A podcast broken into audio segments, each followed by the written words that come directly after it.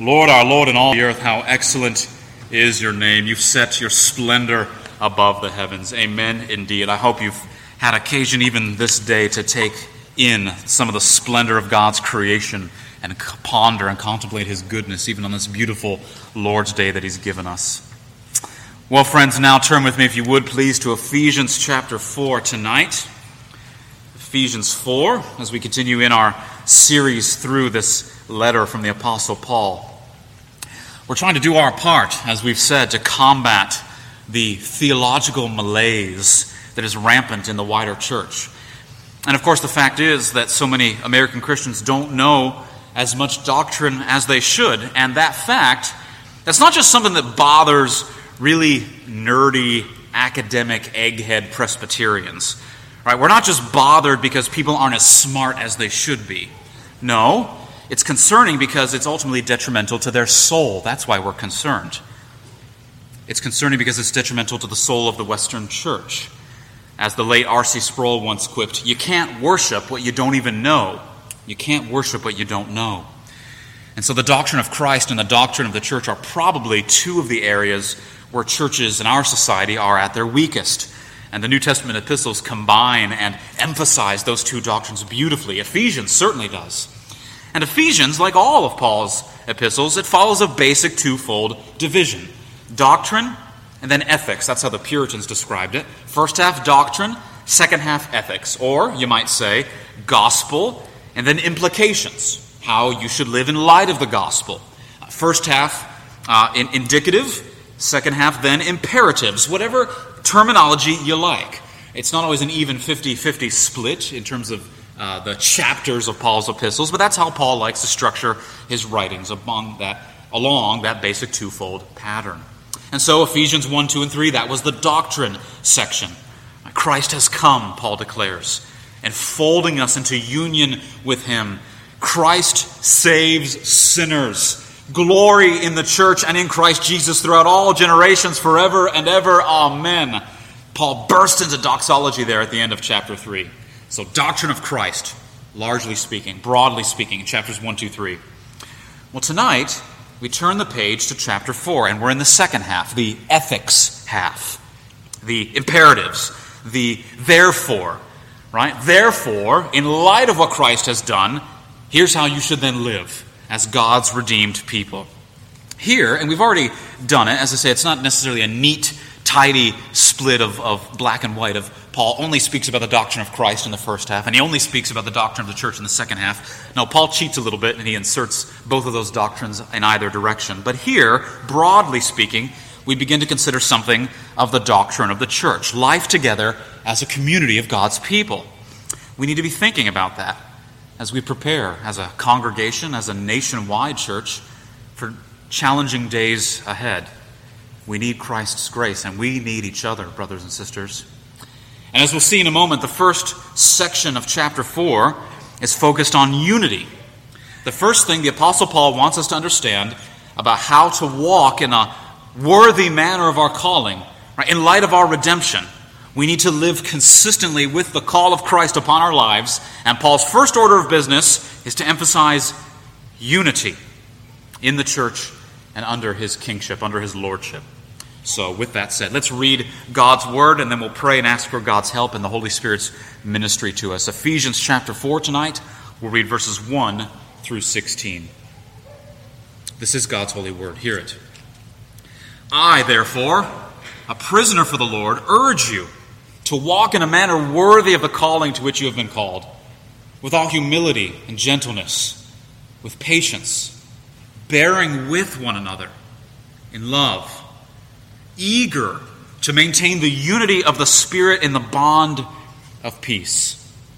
There is one body and one Spirit, just as you were called to the one hope that belongs to your call one Lord, one faith, one baptism, one God and Father of all, who is over all and through all and in all. But grace was given to each one of us according to the measure of Christ's gift. Therefore, it says, when he ascended on high, he led a host of captives, and he gave gifts to men. In saying he ascended, what does it mean but that he had also descended into the lower regions, the earth? He who descended is the one who also ascended far above all the heavens that he might fill all things. And he gave the apostles, the prophets, the evangelists, the shepherds and teachers to equip the saints for the work of ministry, for building up the body of Christ, until we all attain to the unity of the faith and of the knowledge of the Son of God, to mature manhood, to the measure of the stature of the fullness of Christ, so that we may no longer be children tossed to and fro by the waves and carried about by every wind of doctrine, by human cunning, by craftiness in deceitful schemes. Rather, speaking the truth in love, we are to grow up in every way into Him who is the head, into Christ, from whom the whole body, joined and held together by every joint with which it is equipped, when each part is working properly, makes the body grow so that it builds itself up in love.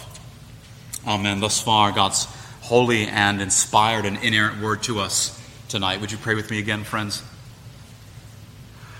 Our Father, as we have just read your holy word and as it is preached, would you work by your Spirit among us? We need you, Holy Spirit, to give us illumination, to give us seeing eyes and hearing ears, to give us understanding. And having done that, seal, we pray, your word to our hearts and make it our delight, make it our joy for our everlasting good and for your glory. We ask it in Jesus' name. Amen. Unity. Unity is one of those buzzwords that gets thrown around and bandied about a lot these days, uh, which is unfortunate uh, because it's one of those words that's truly beautiful when we understand it. And it's one of those words that, like so many other buzzwords, it loses something of its potency to our hearing, to our ears, when it gets so cheapened and when it gets so frequently and flippantly employed. But the unity of the church is a beautiful thing. The unity of the church is a vital and basic thing, and not and the concept of Christian unity is not one which we should be so quick to kick to the curb simply because it has been cheapened by its flippant use in our day and age. The unity of the church is basic and vital. Our Savior, in his great high priestly prayer, he prayed for this very thing. We're going to study that in the Gospel of John when Dr. Wilborn gets there in a matter of weeks. We're in John 12, and so we should be in the high priestly prayer in a matter of time. We'll consider that at length as we should. When we confess the Apostles' Creed, when we confess the Nicene Creed, when we rehearse these words together, these ancient summaries of the faith from the ancient church in our worship services, we confess that we believe in one holy, Catholic, and apostolic church. Of course, that word Catholic just comes from a Greek word that means whole or all, so don't let that word disturb you. It just means whole or all. One whole apostolic church. One church, holy because Christ has purchased her, and Catholic because this truth of Christ and his gospel is what all Christians in all ages and all parts of the world have always believed. That's what we mean when we employ that word Catholic. And it's apostolic because these teachings have been handed down to us from the holy apostles themselves, from Christ's own band of brothers, and we've adhered to them ever since. There is a unity of the church down through the ages. And yet, and yet, the unity of Christians is one of those things that is so easily fractured. Yeah, you've, you've got the, if you're a church history buff, you know the, the great schisms between East and West schisms be- that occurred in the Protestant Reformation and new denominations forming and so forth? Yes. But even more personally, we all have friends and folk that we know who once attended the church and have left. Maybe it was this congregation. Maybe it was a congregation you used to be a part of. And you had friends and companions who left that church for one reason or another. And maybe it was for some legitimate reason. Maybe they moved, and in God's calling, He brought them to a different part of the country. Maybe it was for a legitimate reason, such as a personal hurt or an unresolved conflict. But too often, too often, I dare say, and I think we know this, it's for entirely illegitimate, selfish, and petty reasons. And we think, yeah, you're right, Pastor. What's wrong with those people? But the truth is, sometimes we hold grudges too, don't we, brothers and sisters? The truth is, sometimes we speak harshly. The truth is, we often fight, and too often, we illegitimately divide. Francis Schaeffer, the late Francis Schaeffer, once wrote in one of his teaching series, How then shall we live? Or how shall we then live? Well, if I could take that phrase and embellish it by one little word, I want to suggest to you, how then shall we live together? How shall we then live together? That's what the Apostle Paul wants us to consider tonight in Ephesians 4. Three headings, three simple headings for us to look at as we consider Paul's instructions to us here in the first half of Ephesians 4, all around the theme of unity, the necessity of unity, the tools for unity, and then the shape of unity, or what unity looks like, if you want to phrase it like that. The necessity, the tools, and the shape of unity. So let's think along those lines together for a few moments, shall we? First, verses 1 through 6, the necessity of unity. Therefore, I, Paul says, the prisoner of the Lord, urge you to walk in a manner worthy of the calling with which you have been called. Those of you who know Paul's mannerisms and his techniques and his writing, anytime you see the word therefore pop up, you want to ask yourself, what is the word therefore? Therefore. Therefore, in light of all that I've said about the grace and the glory and the power and the security of Christ in chapters 1, 2, and 3, therefore, in light of all that doctrine that I, that's been coming at you like drinking from a fire hydrant, I urge you to walk in a manner worthy, worthy of the calling. Christ has called you. He's summoned you like Lazarus from the grave. He's summoned you from death to life. He's united you to himself. He's bought you with his own precious blood, believer. So live accordingly, Paul's pleading with you. You're, you're, if you believer in Jesus, you're saved. You're pardoned. You're ransomed forever. You are Christ's. So live a life that is becoming and that is befitting of your new identity and that new reality that is true of you. He's, he's a bit metaphorical, making a play on words. Right? He says there at the, the front end in verse 1 of chapter 4, I'm a prisoner for the Lord, because at this point, as he's writing this letter to the Ephesians, Paul is under his two year house arrest at this time in Rome. I'm a prisoner, and I can't walk. I wish I could. I'm literally a prisoner. I'm literally in chains. I'm literally bound. I'm, and I cannot walk. So I'm telling you, this is how you should walk as a man who's pleading with you, a man who wishes he could walk. Oh, Ephesian saints whom I love, would you walk? Live like this. How are we going to do it? We've been redeemed. So live this life worthy of our Christian calling. That's a high, a high summons. How are we going to do it? Paul helps us. Look at verse 2. We are to do so with all humility and gentleness with patience, bearing with one another in love. Five Christian virtues that he cites here humility, gentleness, patience, bearing with one another. I might call that forbearance, and then love. These are the ingredients necessary for Christian unity. Well, that sounds absolutely lovely. Who wouldn't want a group of friends like that, or who wouldn't want to belong to a church community like that? Full of humility and gentleness and patience and forbearance and love. Oh, how sweet the sounding, but oh, how hard the doing. How in the world are we going to begin to obey that exhortation? Praise the Lord, there is help. Look at verse 3. Be eager, Paul says, to maintain the unity of the Spirit in the bond of peace. It's a lot like sanctification or holiness. We must pursue it. We absolutely have to pursue holiness. We absolutely have to pursue sanctification. Oh, absolutely. But ultimately, our unity is enabled by, much like our sanctification is enabled by, the Holy Spirit, who is God the Lord. Right? There's real help here.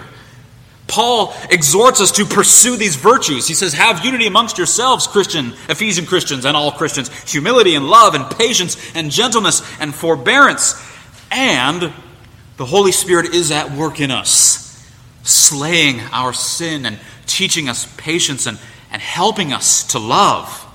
There's real help here.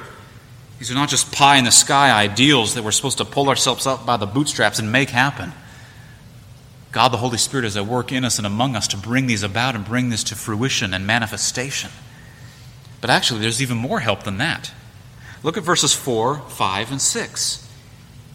I love Paul for all kinds of reasons, but one of them is because he's so wonderfully Trinitarian. All over Ephesians, the doctrine of the Trinity shines forth from Paul's pen and, and these pages. And that's certainly the case in this passage. The doctrine of the Trinity even as we're talking about the doctrine of the church, we got to have some other doctrine here as well. The doctrine of the Trinity is what encompasses and surrounds and empowers this pursuit of Christian unity. Look at verses 4 through 6. Notice the repetition of the word one. Uh, this word is repeated seven times. There's one body, verse 4, one body, namely the church, and that one body has been wrought by and is indwelt by one Spirit, the Holy Spirit. There's one hope of our calling, and he's likely hearkening back there to chapter 2, Ephesians chapter 2, in one sense, right? Jews and Gentiles, remember what he said there? Jews and Gentiles, you've been saved by the same Lord. You're drawn and you're sealed with that same Spirit. You've got the same hope, the same eternal destination held before you. One people of God with one destiny, not multiple. So we have, Paul says, one Lord, verse 5. One Lord, the Lord Jesus Christ who we are told is the object of our one faith, also there in verse 5. And the great sign of our union with him is our one baptism, also there in verse 5. So, one church, one people of God who have been sealed with one Spirit. There's Trinity, there's one member of the Trinity, one Spirit. Because we share faith in one Lord Jesus, there's the second member of the Trinity. And thus, verse 6, we have one God who is the Father. There's that third member of the Trinity one God who is the Father of all believers, therefore making us one family adopted into his household. Our unity, in other words, is founded upon unity that is in God himself, and it reflects God's unity and triunity. Right? Three persons, one God. One God in whom we believe and trust and love and adore, and yet there is more than one that is that one God. Ever three and ever one. We, the church, are ever many and yet ever one in Him. Our doctrine of the church bears much reflection on the doctrine of the Trinity, and Paul uses that plurality and yet singularity of the Trinity to get at his doctrine of the church, of our plurality and our multiplicity and yet singularity and unity that we experience and enjoy one with another. Christian unity. All right, sounds great. Let's do life together, to invoke a popular verbiage in these days. Everyone can get on board with that. But then, we find that living together in close proximity, in close community, with frequent contact and interaction with one another, can actually be kind of hard. How are we going to do it? Christian unity, living life together, wonderful. Until I spend more than 20 minutes with you and find out that you actually get on my nerves a lot, and I probably do to you too. How are we going to do it? Actually, Paul is summoning us in verses 4 to 6 to a God centered life, to an understanding of the Christian life, of, of our life as disciples, as one which is surrounded by, enveloped by, affected by, inhabited by, whatever other verbs I can make up here, by the work of all three persons of the Godhead. Inasmuch as your salvation is a work of Father, Son, and Holy Spirit. That's an idea you've heard before. It took the power and the triune working of every member of the Trinity to bring your dead heart to life, believer. Father, Son, and Spirit at work from eternity past, breaking into the present and carrying you through into, into eternity future. Father, Son, and Spirit, it took to claim you, reclaim you from sin, and sweetly draw you to life in Himself. Inasmuch as your salvation dear friend, is a work of the Father, the Son, and the Spirit. So too is our life as the church, our life as a congregation. Our discipleship is a work that is wrought by Father, Son, and Holy Spirit. It's a God centered life. And a God centered life, as one commentator put it, is a life that will find the glory of God more valuable than self, so that self promotion begins to shrivel and we begin to learn humility. One of the virtues Paul talks about here. A life set free by grace, free from the need to assert its own power, and thus we learn gentleness, another virtue that Paul cited here. A life amazed by God's wise providence, therefore dying to the need to control and thus learning patience, another one of Paul's virtues. A God centered life in learning to forgive as we've been forgiven. It dies to the need to be right all the time. And that need to be right all the time crumbles, and thus we learn forbearance, another one of Paul's virtues. A God centered life is captured by the love of God, demonstrated such that while we were yet sinners, Christ died for us. Close quote.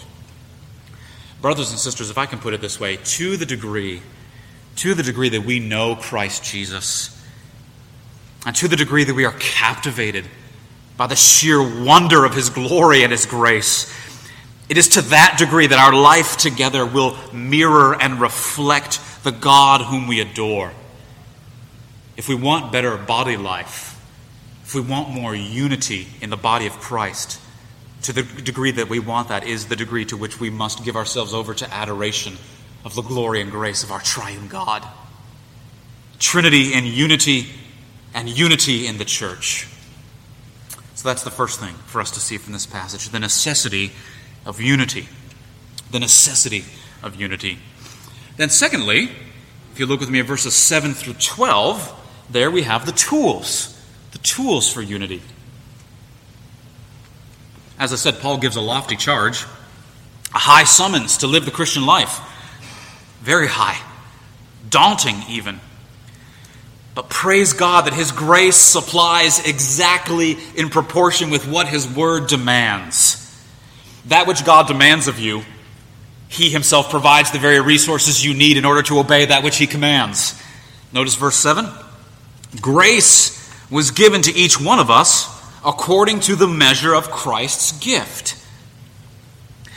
Now, Paul wants us to understand that the unity that he's thinking about, the unity that he's envisioning here, it's not a sort of flat, sterile sameness, a kind of cookie cutter, drab uniformity.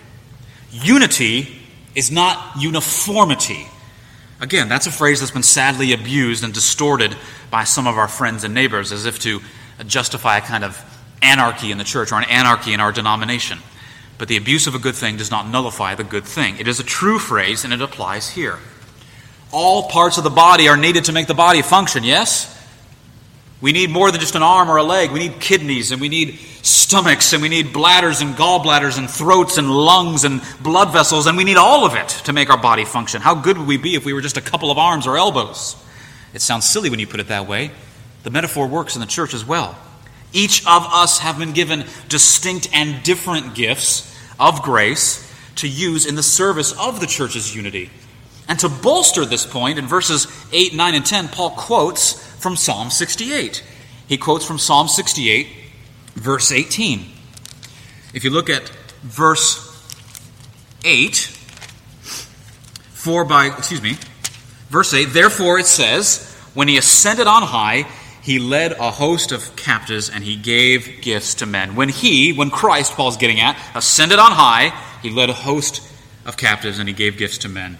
Now, Psalm 68 in its context is talking about the victory of Jehovah uh, the, the, the, the Lord God Almighty in the Exodus event. Right? He, he came down and he slayed his enemies and he rose triumphantly over them all as he led his people out of cruel Egypt and he led them through the Red Sea and on their way toward the promised land.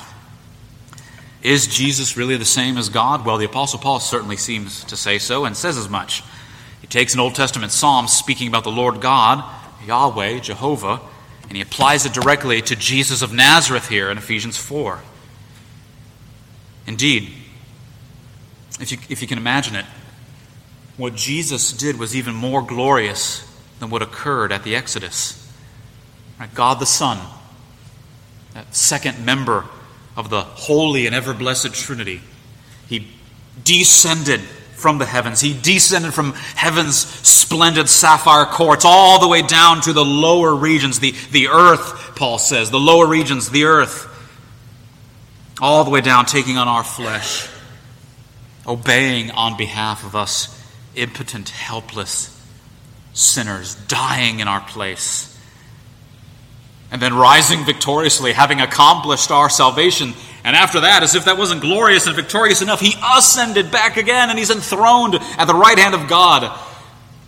And as one man put it, like a mighty conquering king, he distributes the spoils of his victory to his liberated people. He gives gifts to his church. He is victorious, even as God led captive Israel victoriously out of slavery in Egypt, and he gave gifts in the spoil. So too, Jesus Christ, the Lord Jesus Christ, has led his captive people free out of the bondage of death and sin, and he has given gifts of the spoil to his people, the church. He gives gifts to his church, and he gives gifts to particular individual Christians. And Paul, the apostle, is saying that many and various gifts that the conquering, victorious Christ has distributed to us in his, in his spoilage, those gifts serve to build that unity to which God is calling us and to which Paul is exhorting us. I'm calling you to unity. Get about the business of unity. Good news, you've got the gifts to make them happen, and they come from the hand of the risen Lord. The risen and ascended Lord has given you the very gifts to help bring that about, Ephesian Christians and all Christians. What are those gifts? Well, verse 11 tells us some of them. He gave the apostles, the prophets, the evangelists, and shepherds and teachers. The apostles and prophets, of course, are foundational to the church. Right? Paul said that back in Ephesians 2, if you remember it. Right? The former outsiders, the Gentiles, they are one with the Jews. We are fellow saints, and we have a faith that is built upon the foundation of the prophets and the apostles. That's one of Paul's conventional shorthand ways of saying those who gave us the Word of God. The prophets in the Old Testament and the apostles in the New Testament, all the Word of God from both Testaments. Words given by Christ to the apostles, and it was written down so the canon of Scripture is complete. The apostles served their purpose, and now they are no more. There are no modern day apostles, and we can talk about what constitutes an apostle another time.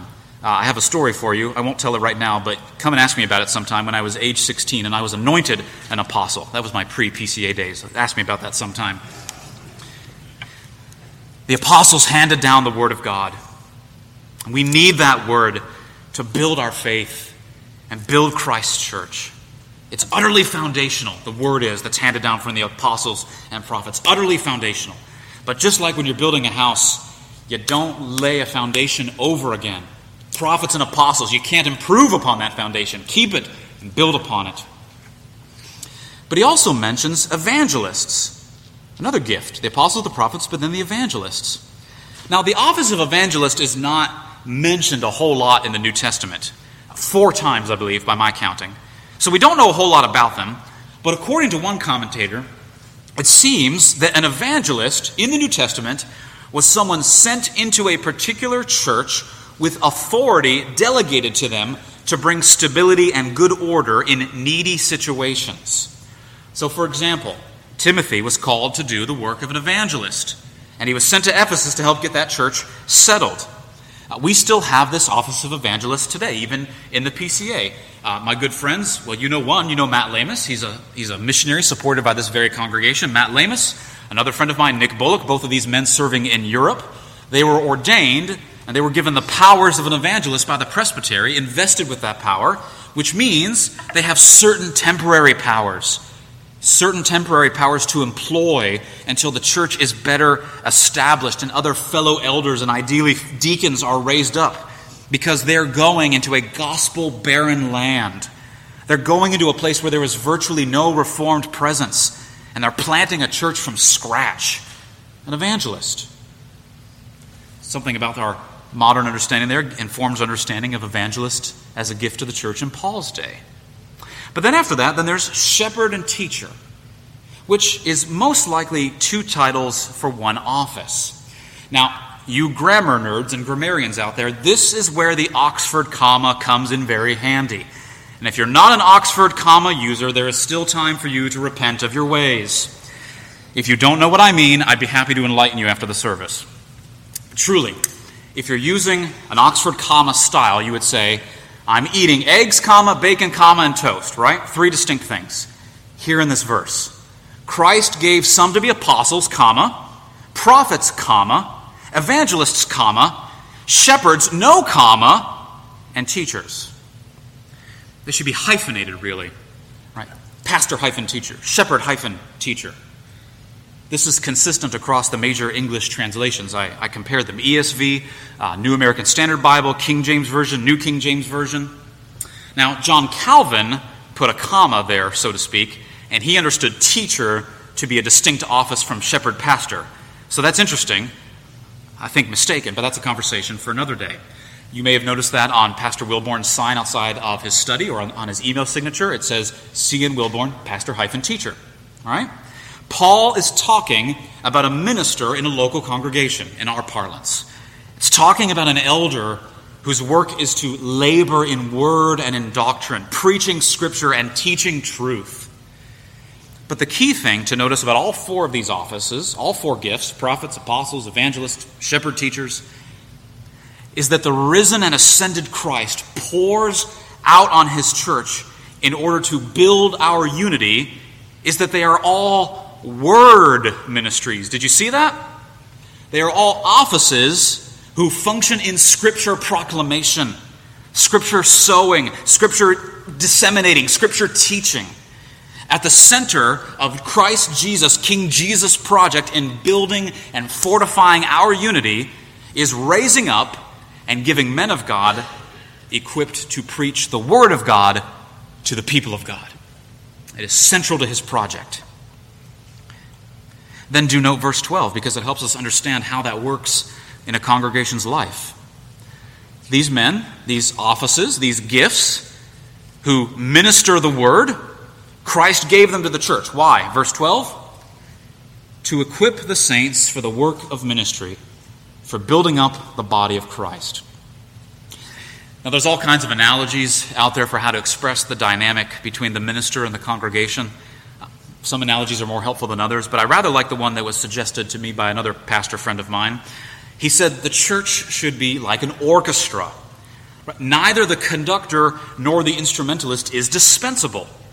The orchestra needs a conductor to lead, to help them understand the musical score rightly, to interpret it rightly. Yes, but the conductor cannot do the work of the trumpeter or the oboist or the cellist for them. He can't hop out of his director's stand and go play the oboe at a moment's notice, or at least he ought not to. The instrumentalist must play and join in the task in order to make the music that is set before them. Who does ministry in the local church? Well, according to Paul, the minister is to equip the saints. And it is the saints together who do the work of Christian ministry. Ministry comes to us from the Latin word, simply means service. Right? How is Christ building unity in us? He's pouring out gifts which teach us from Holy Scripture. And as we are taught from Holy Scripture, as we are under the benefit of those gifts which Christ Jesus pours out in His church, as we are taught from Holy Scripture, we are equipped for service. To put it a bit punchy, as one commentator did, Service is how we are to respond to the Word of God, not to be mere consumers of it. Service is how we respond to the Word of God, not to be merely consumers of the Word of God. Right? Oh, you like, you like John MacArthur's preaching, do you? Well, I'm, me, I'm a little more partial to Al Martin or Sinclair Ferguson. To be a mere consumer with rarefied elevated, elite, reformed tastes is not a godly response. We see this in the reformed world. Frankly, I'm going after myself now because I know my own heart. We see people passive aggressively showing off their reformed bona fides by noting how our preferred preaching is not your preferred preaching. Be careful.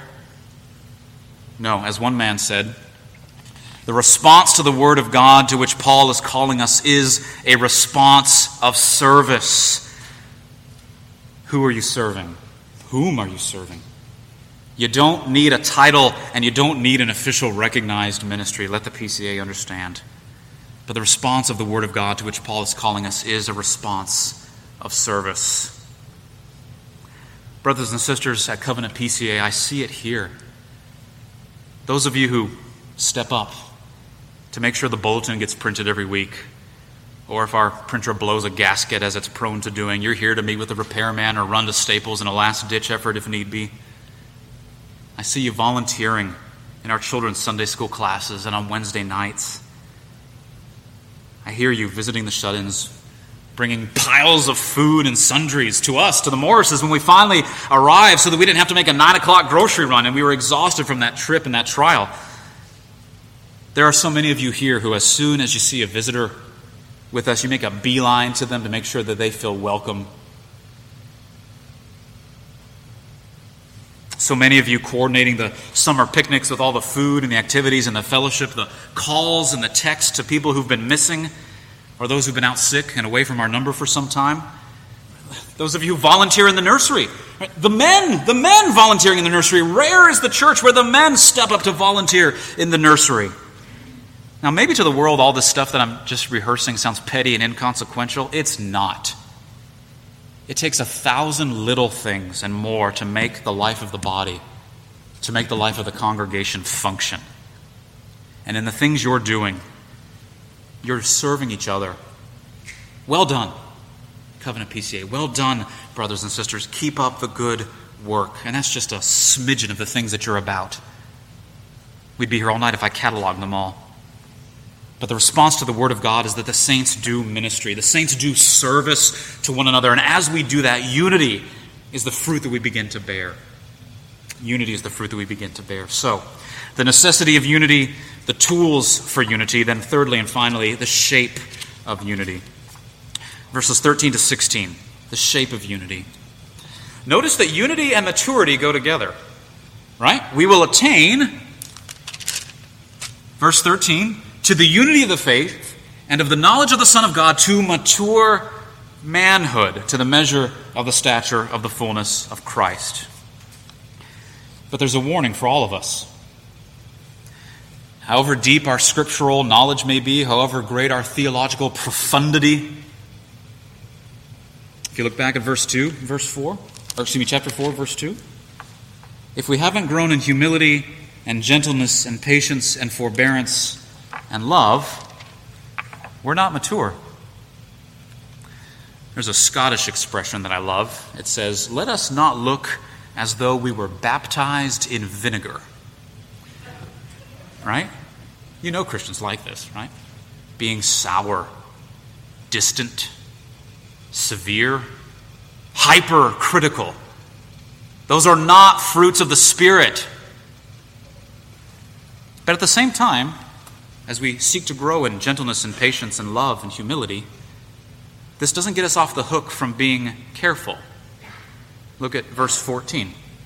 We are to grow, we're to grow up, no longer children, tossed to and fro by the waves and carried about by every wind of doctrine.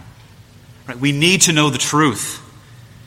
We need to stand firm. We need to be established in sound teaching so that we're not led astray by craftiness. That's a deliberate word that Paul invokes there harkens all the way back to Genesis 3. Who was crafty? Satan. So that we're not led astray by craftiness, deceitful teaching, or faddish, shallow, false teaching. One of the things that you're probably going to get tired of hearing me say as we live the Christian life together for many, many years to come, one of my go to phrases is it's not an either or, it's a both and. It's not an either or, it's a both and. And you see that here in Paul. For Paul, we absolutely must get our doctrine right. We must be sound in our doctrine. We must be accurate in our teaching. We must be sound and firm in our theology. And that virtue is to be wedded in love. Well, should we be a people who have good theology or should we be a people who are gentle? The answer is yes. Let's not be children. Let's not be tossed about. Let's grow up. Let's get our theology straight. Why? That we may be speaking the truth in love so that in love we may grow up into all things into Him who is the head. We get our doctrine right. We love each other by speaking truth to each other, and that's how we get unity. And that's how we grow. The, the church, the body grows into maturity, which means we grow in Christ and in likeness to Him who is the head of the body. Verse 16, from whom the whole body, all of us, joined and held together by every joint with which it is equipped, when each part is working properly, it makes the body grow so that it builds itself up in love. Each part does its work. Each Christian gets equipped with that word ministry and is serving and is plugged in, and the body works properly. It's functioning well. It builds itself up in love. Brothers and sisters, that's what we're called to. And that's why Christ has given us the ministry of the word. You remember what Jesus said back in John's Gospel? By this, all people will know that you are my disciples if you have love for one another. May God be pleased to make it true among us. There is a necessity, and He's given us the tools. So may God grant us that shape so that true godly unity would be found among us here until Christ comes again or until He calls us to Himself, whichever might come first. Praise the Lord for His ministry to us tonight. Would you pray with me, friends? Father, we bless you for your word, and we ask now that you'd seal it to our souls so that the words of my mouth and that the meditation of every one of our hearts would be pleasing in your sight. We ask it for the sake of Christ, the one who is our rock and our Redeemer. Amen.